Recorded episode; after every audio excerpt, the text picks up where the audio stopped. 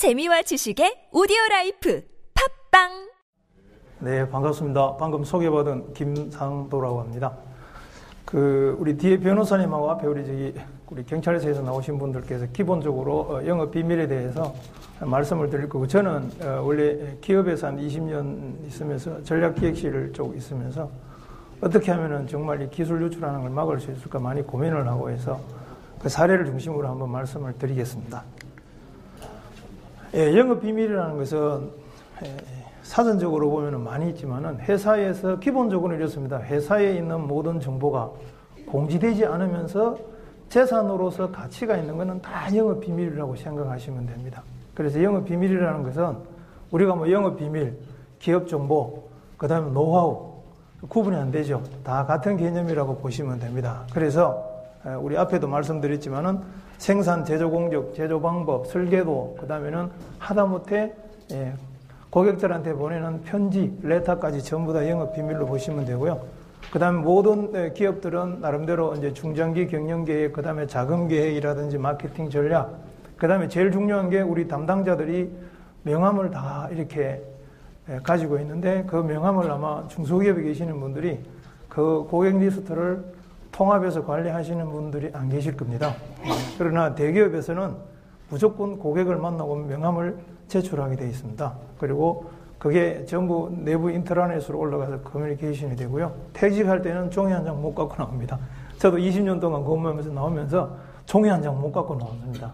예, 그리고 밖에 나오니까 물론 조직에 있던 여러 가지 정보가 저한테 굉장히 필요했습니다만은 그게 저는 원래 그쪽 일을 했기 때문에 그게 어떤 문제가 된다는 걸 잘 알기 때문에 불편해도 다시 또 예, 제가 만들어서 사용하고 이렇게 했습니다. 그 특허하고 영업 비밀하고 그다음에는 제가 오늘 이 말씀을 드리는 이유는 그 영업 비밀로 하는 게 좋으냐 특허로 하느냐 하는 게 좋으냐 하는 게 중소기업에서는 굉장히 예, 판단하시기가 힘이 듭니다. 그러나 대기업에서는 예, 지적재산 그룹에서 그런 걸 명확히 해서 네, 영업 비밀로 할 거는 철저하게 영업 비밀로 하면서 그걸 이제 우리 내기업에서는 노하우를 합니다. 그 노하우에 대한 보상도 해주고 있습니다. 그러네 이 노하우를 보상하는 방법이 여러 예, 복잡하고 굉장히 예, 그 까다롭습니다. 그 비교를 해보시면은 뭐 이렇게 읽어보시면 되고요. 제가 어이구 뭐야 제가 전자파를 많이 타긴 타는 모양입니다. 장풍으로 날린 것 같아요. 예, 영업 비밀을 잘 지키는 회사의 대표적인 케이스입니다. 예, 코카콜라. 그 다음에 우리 WD-40 아시죠? 예, 웬간 녹슨데 다 들어가면 한 번만 뿌려주면 아주 그 부드럽게 되는 얘기도 맞죠. 그 다음, 어유 미안합니다. 죄송합니다. 제가 이게 너무 센가 봅니다. 아이고. 예, 그 다음에는 예, KFC의 예, 딱 만드는 데 들어가는 레시피. 그 다음에는 예, 빅맥이죠. 맥다날의 빅맥에 관련한 special 소스에 대한 네, 이런 부분들은 이 사람들이 어떻게 해요? 의도적으로 특허를 내지 않습니다. 왜 특허를 안 내겠습니까? 특허는 출원 후 20년 되면은 공지가 됩니다. 공지가 되면 어떻게 해요? 누구나 다 쓸 수 있는 게 됩니다. 그죠? 그래서 공지를 안 합니다. 네, 그 대표적인 케이스를 제가 말씀을 드려보겠습니다. 이 화이자 아시죠? 우리 뭐 여성분들 들으시면은 불쾌할지 모르겠지만 이 비아그라는 겁니다. 속칭. 예, 비아그라. 원래는 혈행 개선제인데 이상한 효과를 나와서 이제 히트를 치게 되는데 여기서 이런 구조를 가지고 있는 특허 출원을 했습니다. 하고 2012년 5월 어, 달에 특허가 종료가 되었습니다. 그 이후에 우리나라 한미약품, 물론 그 전에도 이걸 가지고 많은 유사한 그런 제품을 만들어냈습니다만은 2012년 5월 특허가 종료되고 나니까 온 제약회사에서 예, 이 특허 내용을 보시면은 아주 상세하게 예, 이쪽에 지식이 있는 사람이 만들 수 있을 정도로의 배합 비율까지 아주 상세하게 나와 있습니다. 그래서 복제, 복제 제품이 창궐을 하죠. 그래서 이 화이자의 매출이 순식간에 10분의 1로 줄어들었습니다. 딱 얼마 만에? 20년 만에. 예. 근데 코카콜라는 예, 코카콜라의 본인들이 갖고 있는 이 영업 비밀 이름이 merchandise 7X입니다. 이 7X는 1887년에 예, 만들어져서 특허출은 안 했습니다. 왜? 이 배합 비율 가지고 콜라 내는데 콜라 그걸 아무런 역분석해도 못 찾아내요. 치매라는 걸 못 찾아내죠. 파이자 것도 마찬가지입니다. 그래서 코카콜라는 영업 비밀입니다. 비밀 성분하고 제조 방법을 가지고 영업 비밀로 관리를 합니다. 그런데 얼마 동안 관리가 됐느냐? 127년 동안 아직도 못 깨고 있습니다. 그래서 굉장히 많은 펩시콜라 우리나라에 8위로 일 나왔지만은 비슷하게 가지만은 얘들이 갖고 있는 맛이나 향은 내지를 못합니다. 그리고 현재까지 동일한 맛의 복제품이 없습니다. 만약에 한국 파이자처럼 특허를 했으면 어떻게 될까요? 벌써 107년 전에 특허가 종료가 됐겠죠. 그 이후에는 예, 코카콜라를 아주 싸게 예, 할수 있을 겁니다. 그래서 코카콜라 같은 경우는 영업 비밀을 아주 대표적인 케이스로 했다고 보시면 됩니다. 국정원에서 나온 자료입니다. 그죠? 예, 이거 보시면 아까 우리 말씀하신 거하고 비슷합니다. 여기도 제도주 장치, 인적 관리, 법적 구제 여러 가지가 있습니다. 있는데 기업에서는 중요한 거는 뭐냐면은 영업 비밀을 가지고 못 나가게 하는 것보다 영업 비밀을 가지고 딴 생각을 안 하게 만드는 게 그게 원래 영업 비밀을 보호하는 데 가장 최상의 전략이라고 생각합니다. 그래서 기업에서는 신입사원 때, 그 다음에는 어, 대리로 그 주임으로 서, 성진할 때, 대리 승진할 때, 과장 승진할 때, 차장 승진할 때, 부장 승진할 때 굉장히 강한 교육을 통해서 영업 비밀에 관련해서 합니다. 그런데 과거에는 대기업이나 뭐 삼성이나 LG나 이런 기업들이 영업 비밀을 조금 이렇게 갖고 나가서 하더라도 별로 문제는 삼지 않고 만약에 그런 영업을 유출했으면 옷을 벗깁니다. 속칭. 예, 옷을 벗기고 그만두니까 사람들이 어떻게 해요? 오케이. 보니까 뭐 삼성이나 LG는 내가 영업 비밀을 갖고 나가더라도 별로 법적으로 나한테 데미지가 안 오네. 옷만 벗으면 되네. 이런 생각들이 팽배해서 영업 비밀을 아주 쉽게 생각을 했습니다. 그러나 최근에는 삼성도 영업 비밀을 중요한 영업 비밀을 보호했는 사람한테는 재산적으로 소송을 해서 보상을 받게 됩니다. 그런데 영업 비밀을 보상해 가서 소송 들어가면은 아직 잘 저기 우리나라는 케이스 없는데 미국이나 해외 같은 경우는 재산이 거덜납니다. 거덜. 거의 알거지 homeless people이 될 정도로 심하게 합니다. 그래서 기업은 아까 제가 말씀드린 물리적인 장치를 굉장히 타이트하게 합니다. 삼성만 해도 저 같은 사람들이 삼성 출신이라도 못 들어가죠.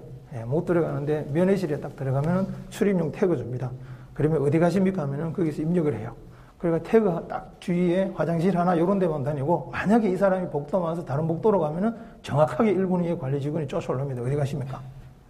그죠? 그리고 영업 비밀보호과 관련되는 것들은 전부 다 전자문서화 시켜놨습니다. 그리고 보관을 하고 제가 대기업이 직원인데 들어가려고 하면 제 태그를 대야죠. 안 그러면 다른 사람 태그를 갖고 와야 되는데 태그를 대면 기록이 됩니다. 그리고 제가 해당되는 문서에 딱 들어가서 태그를 딱 측정을 하면요.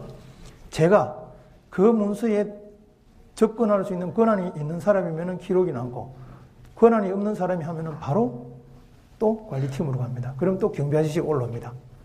예, security 직원에서 뭐 하십니까? 바로 현장에서 체포가 되죠. 예, 그 다음에 중요한 것은 매일 최소 일주일에 두 번씩 예, 그 부서장들이 아침 조회 시간에 영업 비밀, 회사 비밀 이런 관련해서 지속적으로 교육을 합니다. 예, 그게 대기업이고 그럼 중소기업은 어떻게 할까요? 아까 말씀하신 것처럼 87% 이상 이상이 전부 다 내부 직원들이 정보를 유출합니다. 왜? 중소기업은 그만큼 많은 분들이 이직이 심하지 않습니까?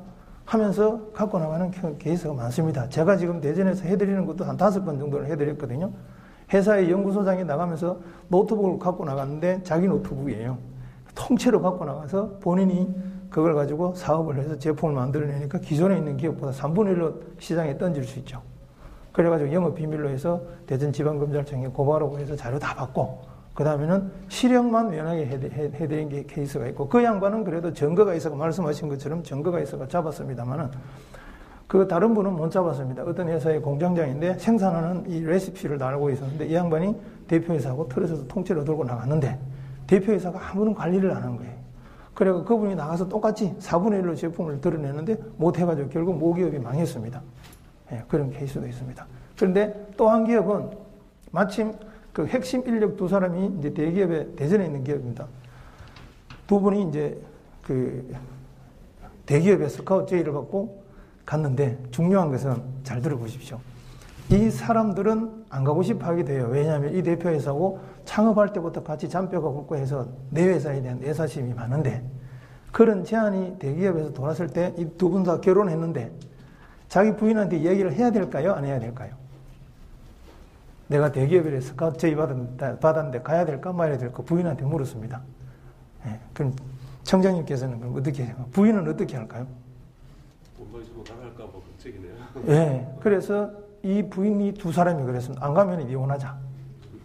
안 가면 이혼한다. 그래서 두 사람이 회사에다가 통보를 했습니다. 가야 되겠습니다. 저 이혼하게 생겼습니다. 그럼 이 회사에서 어떻게 말할까요?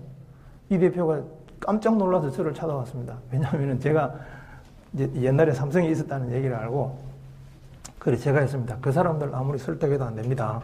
가장 빠른 시간 내에 부인을 만나십시오.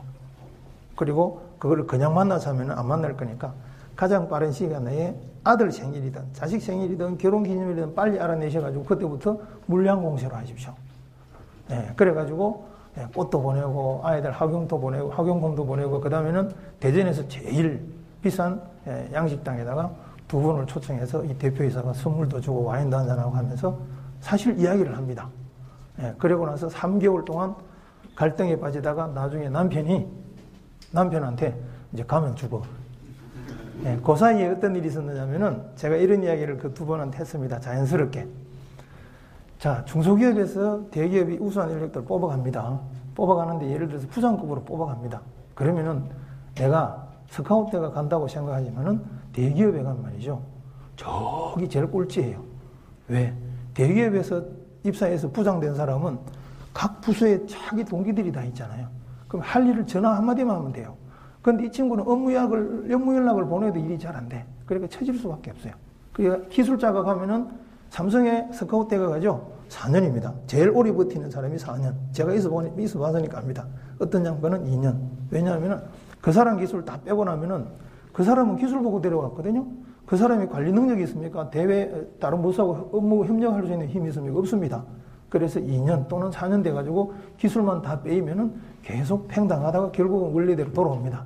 그래서 그 두 사람한테 이야기한 게 아니고 제가 본 경험을 이야기했는데 이분들이 또 와이프한테 가서 내가 4년 있다가 팽당하면 어떻게 다시 일로 올까? 예, 그래서 이분들이 마음을 죽고 다시 예, 이 회사에 지금 잘 근무하고 계시고 매출 64억 원 회사가 지금 한 270억 정도 합니다. 대전에 있는 기업입니다. 그래서 제가 볼 때는 제일 중요한 것은 사람입니다.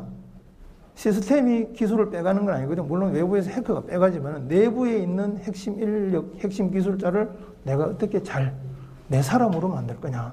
저 사람이 어떻게 하면 내 회사 기술을 내가 지킨다. 이렇게 만들 수 있는 것은 뭐겠습니까? 네, 저는 인간관계라고 생각합니다. 그래서 대표이사께서 주말에도 한 번씩 등산 불러가지고 등산도 같이 하시고 그죠? 나만 골프 칠 게 아니고 그렇게 해서 직원들하고 아, 한 몸이다 이렇게 생각하고 하시는 게 좋고요. 저는 개인적으로 이렇게 생각합니다. 저도 제 방이 없지만 저도 대표이사, 대표이사 되시는 분들은 일단 방은 없애십시오. 방은 없애고 대신에 저걸 하나 만드십시오. 조금 전에 말씀하신 것처럼 우리 회사 영업 비밀 창고 하셔가지고 누구나 볼 수 있게 만드십시오. 그래 만드셔가지고 거기다가 자료를 놓고 장국하면은 보는 사람들이 그게 나쁜 마음에서 빼가고 싶어 하지만은 워낙 공개를 시켜고 우리가 같이 보고를, 보관을 하니까 그런 부분들은 상당히 보호가 될 거라고 생각을 합니다. 그리고 말씀하신 것처럼 그 징후가 보입니다. 평소에 일을 잘하던 사람이 징후가 보이는 게 아까 말씀하신 괜히 저녁에 늦게까지 남아가지고 뭐 새벽에 집에 간다. 아침에 4시 반 되니까 회사에서 열심히 일하고 있더라. 주말에도 일하고 있더라. 일요일도 일하고 있더라. 그죠? 그런 분들은 가급적이면은 그렇게 일하면은 대표 이사님이 안 되시면은 관리 담당 임원이 된지 아니면 그의 팀장님을 같이 근무하게 해주십시오. 그런 분들은 물론 안 그런 분도 있지만은 제가 경험해본 바로 대기업 같은 경우는 네, 저기 주말에 근무하려고 하면은 위에 있는 부서장한테 어떤 내용으로 일을 하는지 결정을 안 하면 못하게 합니다. 혼자서는 절대로 일을 못하게 합니다. 특히 외부에서 경력으로 오신 분, 그 다음에는 신입사원 돼가지고 돌아서 한 3년쯤 지난 사람들. 왜? 333의 법칙이라거든요. 입사해서 한 3년쯤 되면 이제 일이 실정이 나요. 예, 3년쯤 되면 주임 달아 있는데 떨어졌잖아요. 본인은 굉장한 기술자라고 생각하는데, 그래서 3년. 그 다음에 대리 다는데 또 3년. 그 다음에 과장 다는데 뭐 한 5년. 이게. 그리고 법칙이 있습니다. 그래서 그때에 떨어지고 성격이 떨어진 사람들은 대기업에서 좀 예의주시하죠. 왜냐하면 다 시켜주고 싶은데 그분들도 밖에 나오면 또 나름대로 굉장히 기술력을 가지고 있지만 서로 상대적으로 경쟁하기 때문에 그런 데 대한 불만도 있고 있습니다. 그리고 또 하나 말씀드리면 해외에 나갈 때는 노트북을 갖고 나갈 수 있습니다. 갖고 나갈 수 있는데 거기는 반드시 프로그램을 깝니다. 프로그램을 까는데 USB도 마찬가지고요. 승인되지 않은 USB는 절대로 사용할 수가 없고요. 노트북을 잊어버리지 않았습니까? 그러면 내가 출장 가서 하여튼 뭐 실수든 어떻게 노트북을 잃었다, 잃어버렸다, 노트북을 잃어버렸다고 바로 회사에다 연락하면은 회사에서 조치를 합니다. 나중에 컴퓨터를 켜면은 안에 있는 데이터가 다 망가집니다. 그렇게 해놨습니다. 그래서 저희들 같은 경우도 엔지니어들이 해외 나갈 때 굉장히 조심스럽게 그렇게 하고 있고요. 또 하나는 뭐냐면은 그 조짐이 보이면은 바로 너 이상한 짓 하지 마 하면은 그 바로 그 사람이 몸을 사리잖아요. 그래서 회사에다가 내부적으로 이렇게 하면 인트라넷 같은 경우는 개인적인 사, 사적인 메일을 못 보내게 되어 있습니다. 사적인 메일을 보낼 경우에는 반드시 관리부서에 자동으로 forwarding 되게 되어 있습니다. 예를 들어서 어떤 양반이 보니까 다른 회사 직원인데 계속 네이버로 데이터를 보내더라. 아니면은 뭐 다른 개인 메일로 보내더라. 이러면 좀 수상한 거예요. 네, 그런 경우에는 왜냐하면 회사에서 규정상 해부 회사 내부 인트라넷은 외부에 못 쓰게 되어 있습니다. 그래서 그 외부로 나갈 수도 있거든요. 그럼 checking이 됩니다. 그리고 회사 안에서 업무 시간에 개인적인 메일을 쓰시는 분들도 다 체킹이 됩니다. 네, 체킹이 되는데 안에 있는 내용을 보면은 개인 사생활 침해가 되기 때문에 반드시 아 이거는 수상하다 하면은 불러서 보는 데서 열어보라 합니다. 열어보라 해서 내용이 개인 사적, 사적인 것 같으면 오케이고 그냥 주의만 주고 말고 만약에 그 업무 내용 중에서 회사 기밀이 있으면 그게 설사 이 사람이 영업 비밀을 유출할 의도가 있었던 없었던 간에 해당되는 벌을 받습니다. 그거는 성격에 반영을 시킨다든지 그런 식으로 해서 대기업들은 하고요. 중소기업들은 제가 드리고 싶은 말씀은 사람 관리를 잘 하십시오. 그게 가장 큰 영업 비밀을 지키는 방법입니다. 네. 시간이 다 된 것 같은데요. 혹시 질문 있으십니까? 질문은 나중에 Q&A 때 해주십시오. 감사합니다.